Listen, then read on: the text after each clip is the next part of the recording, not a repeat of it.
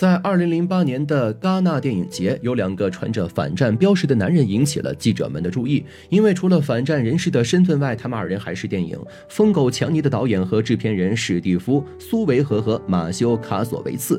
他们带来的作品在戛纳影展获得了强烈反响，也让人们的目光落到了一类特殊的人群身上。这些人呢，人均未满十八岁，却有着比成人还冷冽的目光，身上甚至还背负着几条人命。这是怎么回事呢？他们又都是谁呢？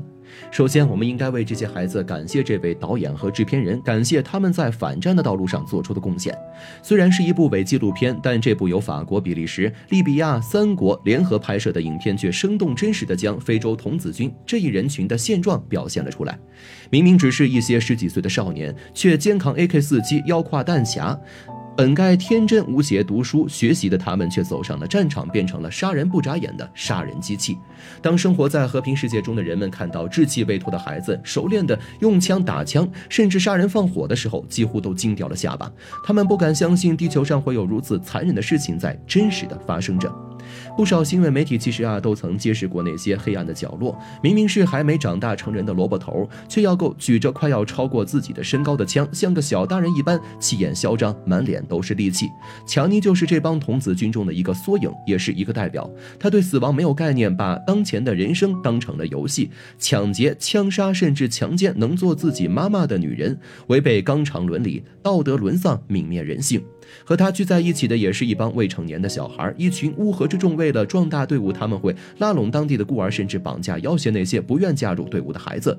强尼作为队伍的小头头，对曾经杀过几个人、打过几次仗都当作是荣誉的标志。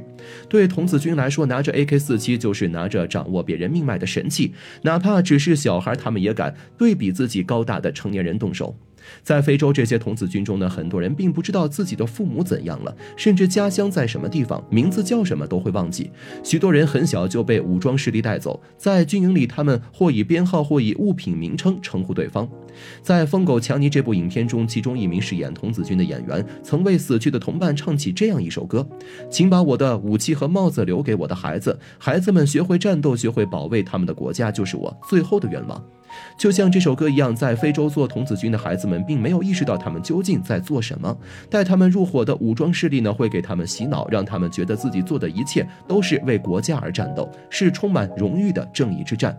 孩子们打心底里觉得自己做的一切都是为了未来。可谁能够告诉他们，他们所做的一切嗜杀、嗜血、抢劫、凌辱妇女、吸毒等等，这些是在摧毁自己的家园，毁掉自己的未来？有了疯狗强尼助于在前，很快在第二年戛纳电影节又迎来了第二个有关非洲童子军的作品《沉默的军队》。虽然只是通过第三视角拍出的故事片，并且题材重复，但同样引来了评审家们以及世界各界媒体的关注。其实啊，早在电影圈对非洲童子军投去目光的时候，一些战争中的当事国当局政府也早就意识到了继续让武装势力培养童子军的危害。就拿莫桑比克政府来说，早在1987年，他们就曾做出向国际社会呼吁有关童子军救助方面的行动。只是对于那个时候已经沦为童子军的少年们来说，这种救助已然是丈母娘跺脚，为时已晚。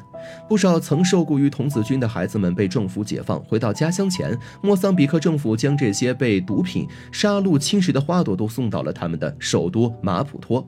在这里，政府安排相关部门对童子军成员进行了心理疏导。虽然有利用他们作为显示起义军罪恶的嫌疑，但这些孩子们就是明晃晃的作恶证据。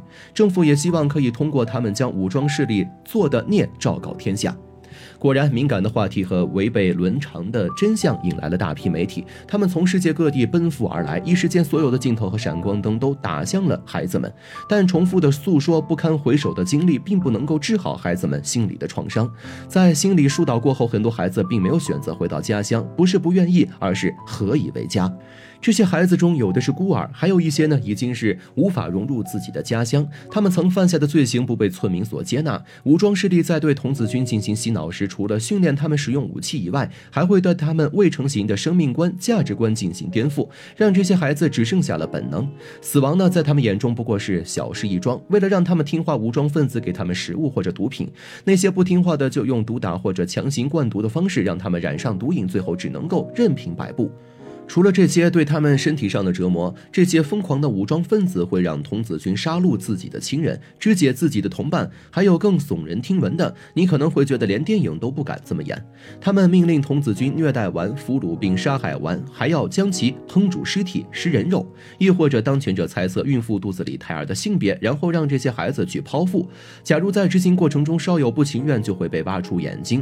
为了凸显当权者的变态，他们还会要求孩子们做这些的时候保持。大笑。当颤抖的目光不再有变化，开始麻木，开始暗淡无光的时候，杀人机器就已经制作好了。所以很多孩子无法面对自己的家乡，而且从天真到冷血，他们就算是想重新恢复天真也非常困难。就像一朵花可以从花苞成长为花朵，但万万无法从腐朽的残骸再退回花苞。这些孩子就是如此，放下枪对他们来说只是第一步，想要回归正常，有可能需要用一生去治愈。除了这些原因，还有一部分是比这些群体还要悲惨的孩子，他们就是童子军中的女娃娃兵。其实，作为经历过抗日战争的中国人，女性在战场上是什么地位，没有人比我们再清楚了。日军的残暴罪行，直到今天都历历在目。在非洲战场上，女娃娃兵的待遇和结局要比男娃娃兵悲惨得多。他们有些是被家里人当做税款抵押给了武装组织的，有些是被战乱被掳走的，还有些呢是因为一口粮食、一口水资源投靠到了童子军。军团的，不过他们的命运却都相似，只要来到军营，无一例外，除了要扛枪，也要被当做男性士兵发泄的工具。在这些女娃娃兵当中，除了死在战场上的一部分外，更多的是死于性病。他们的地位实在是太低了。如果有危险系数高的任务，如扫雷、人体炸弹等等，等到战争终于结束时，男娃娃兵可以重回家乡，但女娃娃兵会被视为私人财产，同样没有自由。即便历尽千难万险，侥幸逃出升天，回到家乡的这些女。孩子也会被嫁人当作耻辱，这些封建遗毒、落后民族才会有的狭隘观念，可女孩子们却逃不出这样的命运。所以何以为家？比起其他童子军，他们更是无处可去。非洲各国轰轰烈烈的内战起源于民族的纠纷、地盘资源的争夺。明明是成年人之间的利益瓜葛，偏偏让孩子做了马前卒。等到战乱终于平息，这些童子军的隐患才开始逐渐显露。为了不让悲剧再次重演，联大在千禧年通过了《儿童权益公约》修正案，儿童从军终于被官方明令禁止。据统计，在阿富汗以及塞拉利昂等地，已经解放了四万名儿童。另一个重灾区利比里亚解放儿童已超过了六千名，其中大多数孩子还是接受了改造，重新回归到了正常没有杀戮的生活中。在战后的维和工作中，联合国成员国呢也纷纷奔赴非洲，协助当地进行武器回收，重建家园。在其中呢有这么一个画面：一个看起来不到十四岁的孩子抱着一只猩猩，在和记者炫耀自己已经打了四年的仗，看着中国士兵的枪，他毫不羡慕地说自己也有一把。通过谈话，我们得知这个男孩叫莫瑞。他告诉记者，在他们这儿，武器就代表着饭碗，没了武器就没有粮食，没有饭吃。所以这次缴枪，他很担心自己以后没了吃饭的家伙该怎么办。面对一脸稚气的莫瑞，我们的战士非常认真地告诉他，不要担心，这里以后不会再有战争，你们安全了，和平了。听了这些，莫瑞才终于同意把自己的武器交出来。带着中国送来的小书包，莫瑞心情似乎不错，像是在和自己的过去告别一样。他把和他待了多年、从不离身的战友星星留在了丛林里。未来，莫瑞会。会和其他被解放的童子军一样，接受心理疏导，然后回归正常人的生活，可以读书上学，享受本该属于他们的单纯无邪。如今世界上战争依旧在持续，这些受到战乱侵蚀的孩子依旧存在。其实很多国家的成年人当权者并没有意识到他们发起战争的危害，为了一己私欲臭钱几两，这些人不明白，即使站在权力巅峰呢，身在黄金池又能怎样呢？还不是呼吸着同样的空气，只不过苟活百年光阴。战争不是为了利益，而是为了和平。希望这个世界上为了追名逐利的斗争少一点，给地球上的花朵多一些成长的空间。